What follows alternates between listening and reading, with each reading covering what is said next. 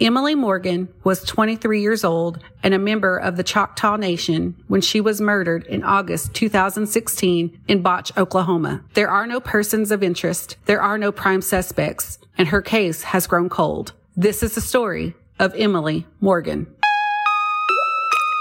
Hey guys, this is Ash. This is Shiashi. This is Maggie, and you're listening to We Are Resilient. I'm I'm exceptionally tired today, guys.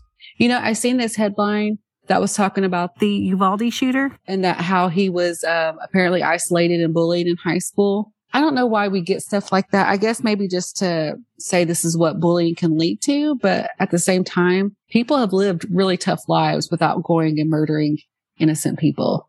Well, you know what? Well, I found surprising was I forget which news station it was. I think it was CNN reported that um, out of all the mass shooters in the past decade, all of them had convicted or had committed a crime against a woman or violence against a woman. Like in this situation, he killed his grandmother before going. Oh my gosh. Because it's usually something before they go to the actual mass shooting. What I really am glad that a lot of news stations are doing is they're really highlighting these kids. Well, they're highlighting the victims. That's what they started doing after Columbine because they had so many copycats people were trying to get that notoriety of being, for whatever reason, you know, infamous. Yeah. And it's just hard to watch and see these headlines every day because they are just children. It's so heartbreaking and so sad just to see and hear those stories. And apparently there's like, and I don't really know, just from watching the news, there's so many delays from the police. What was it like an hour before they could even get into the classroom or something like that? 78 minutes, but they were 19 officers standing in the hallway because they thought that there were no kids alive in the room. And they didn't they didn't break the door down because they thought it was a barricaded subject. Which honestly, I don't know that I can be too critical because I don't know what the hell I would do. Like I don't know what decision I would make either. Like do you get the kids out in the other classroom. Like, I don't know. It, I can't be too critical because I really don't know. Well, I read an article this morning and I don't know how relevant and credible it is, but this guy whose wife was a teacher, daughter was at the school and he was a I think he said border control agent, um, was getting a haircut. His wife texted him. He went straight to the school, got his wife and daughter out, went in, busted down the door, and shot the shooter. Then there's stories that's like, you know, they waited until the tactical team got there. But you know what's what's crazy is like what's been really eye opening for me is how the media affects how these investigations are being um like how much attention is going into them because i think without the media and god you know I, it's a terrible terrible thing first of all that that many people died and that it was primarily children but i think that the media having such an involvement is helping make sure that justice is served in this situation. So it just goes to show how powerful the media can be. Cause you know, they're pushing and all these interviews, like every time that the police chief or whatever he is goes on for an interview, they're like pushing him for answers you know, how many of these mass shootings are going to take till we have some kind of policy change and reform? I mean, it's, it's too much. It was too much the very first one. There should have been change then. But I mean, it's kind of relevant to what we talk about now, you know, like it's time after time after time of the same thing and nothing changes. And then we're just left reporting mm-hmm. on these stories. It becomes, you know, we're not being proactive in any way as a you know, country. We're just watching it happen and then reacting. Right. And, you know, I remember being in school when I was little elementary school and we had fire drills and I think we had a tornado drill. When I got to high school, we had bomb threat drills. And because people would call in bomb threats in high school, we had one or two active shooter drills. Well, it's sad too that our kids, that's like, that's normal for them. One of those kids on the news was like, I know it's going to happen again. And he survived the shooting. Well, and to think about the pressure that puts on teachers because they're trying to make sure that all these kids are safe. And I just can't imagine the level of responsibility. There's a lot of pressure on teachers and they don't get paid enough. And you know, just in our area, this year, I think every school has went into lockdown or canceled school because of a threat. I know my school, my kids' school went into lockdown twice this year, and one was like a credible threat or what they thought was. So going into today's case, it does deal with gun violence. I guess we're just kind of staying on topic at this point. today I really wanted to talk about this story. There's not a whole lot of information out there. Um, it's still unsolved and it's about the murder of 23 year old Emily Morgan. She was a member of the Choctaw Nation. And this is a case that took place in Oklahoma almost five years ago. I went through a lot of cases this week, just looking at different stories for mini episodes and stuff that we can cover. And um, I mentioned it in the last mini. A lot of the cases have, you know, cases grown cold, unsolved, or missing and they were never heard from again. It's, it's a lot. It was a lot to, uh, that I went through this week just in research. But I did pick this case because like Brittany Tiger and Misty Upham and other cases we've covered, Emily had struggles. And, you know, from doing our research, we know that when people have struggles in life and maybe aren't aren't making like the best decisions at the time it's easy for people to point fingers and place blame on them for what happened to them so uh, that's why I was really pulled into this story too. I don't understand the point of pointing fingers and placing blame on people, or just making it seem like because they had those struggles that it didn't matter that they died. You know? Exactly. Exactly. Um, like their loss wasn't that big of a loss. Honestly, like any one of us could have a bad day, a mental health break, something, and end up in the same place. It could be any of us. And we still deserve the same justice as anyone who doesn't struggle.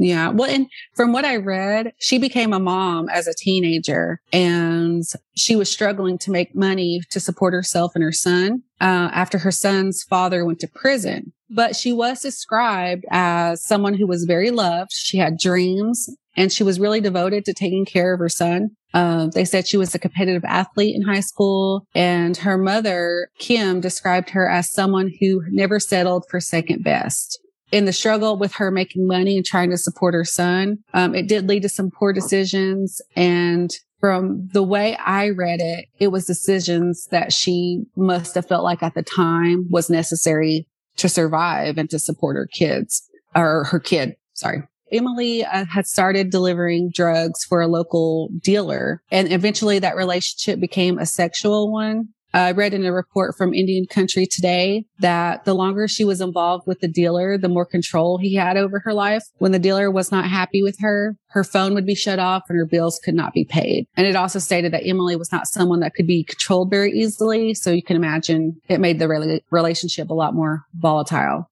It just, it, it just sounds to me just, well, one, it's a bad situation all around, but two, I just, I hate that the way things are set up that, you know, when people are trying to take care of their kid or struggling to take care of their kid, there's not more resources and yeah. things like that for them. You know, just childcare alone is crazy expensive, especially for someone who became a mother as a teenager. I mean, I, I don't know. I just, uh, to me, it seems like she was somebody who was who was smart, who was very kind, and she had dreams to do things, but because she was a mother early on, it made things more difficult for her. And, you know, she did what she had to do to take care of her son. Have you guys seen the series called Maid on Netflix? I think I started watching it. Did she leave an abusive relationship? Yeah, so it's very similar. And it really, like, is a, a good portrayal of kind of navigating the systems in the United States for assistance. And that's a good point you're bringing up, Shiashi, because it really highlighted how even though she was jobless and homeless after after leaving her violent partner,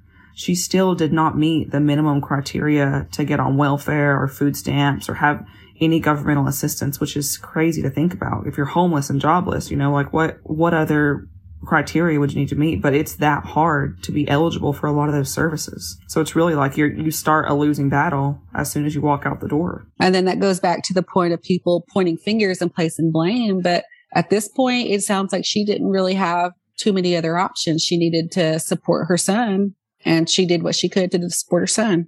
And sometimes staying in a violent situation is a survival mode, you know? It's either endure a little bit of domestic violence or a lot of domestic violence in order to take care of your children. And that's what people don't understand either. It's not always an easy decision. Especially when there's children involved. Well, on the morning of August 26, 2016, Emily's car was found in the driveway of an abandoned home. The house sits just off Highway 270 in Bache, Oklahoma, which is just outside of Now, Emily's mother, Kim, learned that her daughter Emily and Emily's friend Tanika Elix, uh, people called her Ty, um, had both been shot in the head. What is known is that Emily was supposed to meet with a dealer the night before. So around 11:30 a.m. in the morning on August 26, 2016, the owner of the home noticed a car in the driveway with two people inside. The temperature was in the mid 80s. However, the windows were up and the car was not running.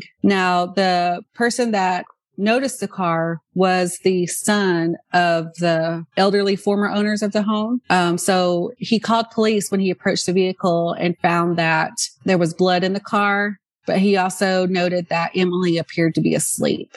He didn't say anything about Ty. So when the police arrived, they searched the abandoned house for a possible killer. There was no sign of a killer and no murder weapon was located in the house or in the car, which I can't imagine having to walk up on, on something like that and seeing that kind of sight when you just think it's a, an abandoned car in a driveway.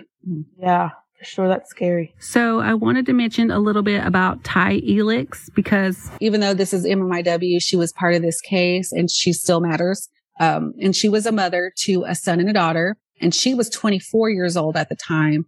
And she was living with her children's father, who was her high school sweetheart. And she was enrolled in nursing school. She was remembered as someone who was a class clown. Uh, she was a homebody and she had apparently met Emily only five months before their murders.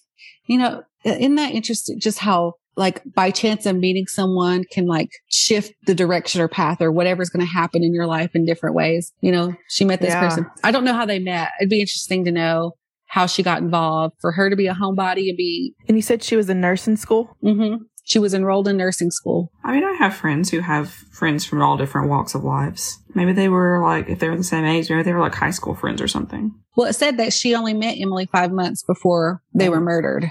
So Hmm. I don't know the circumstances of that, but sometimes you just meet somebody and it just clicks and you're instantly friends. Could have very well been the situation here. So investigators have little leads in the murders, but they know that the women uh, were last seen at McDonald's about six miles away from where they were found around 11 p.m. the night before. And that's the last time they were known to have been alive. And there were no indications it was a crime of opportunity. Now, I couldn't find any information that said who the local dealer was that she was involved with. I went through numerous articles and I didn't see any names. So I don't know who this person is. Um, to be able to share that with you guys. The Pittsburg County Sheriff, Chris Morris, said at the time that someone had to know the area, know this house because it had been vacant for years. And when I read that, it made me immediately think of Marie Walking Stick because we mentioned that the area where she was found and the car was set on fire, it's in an isolated area that somebody,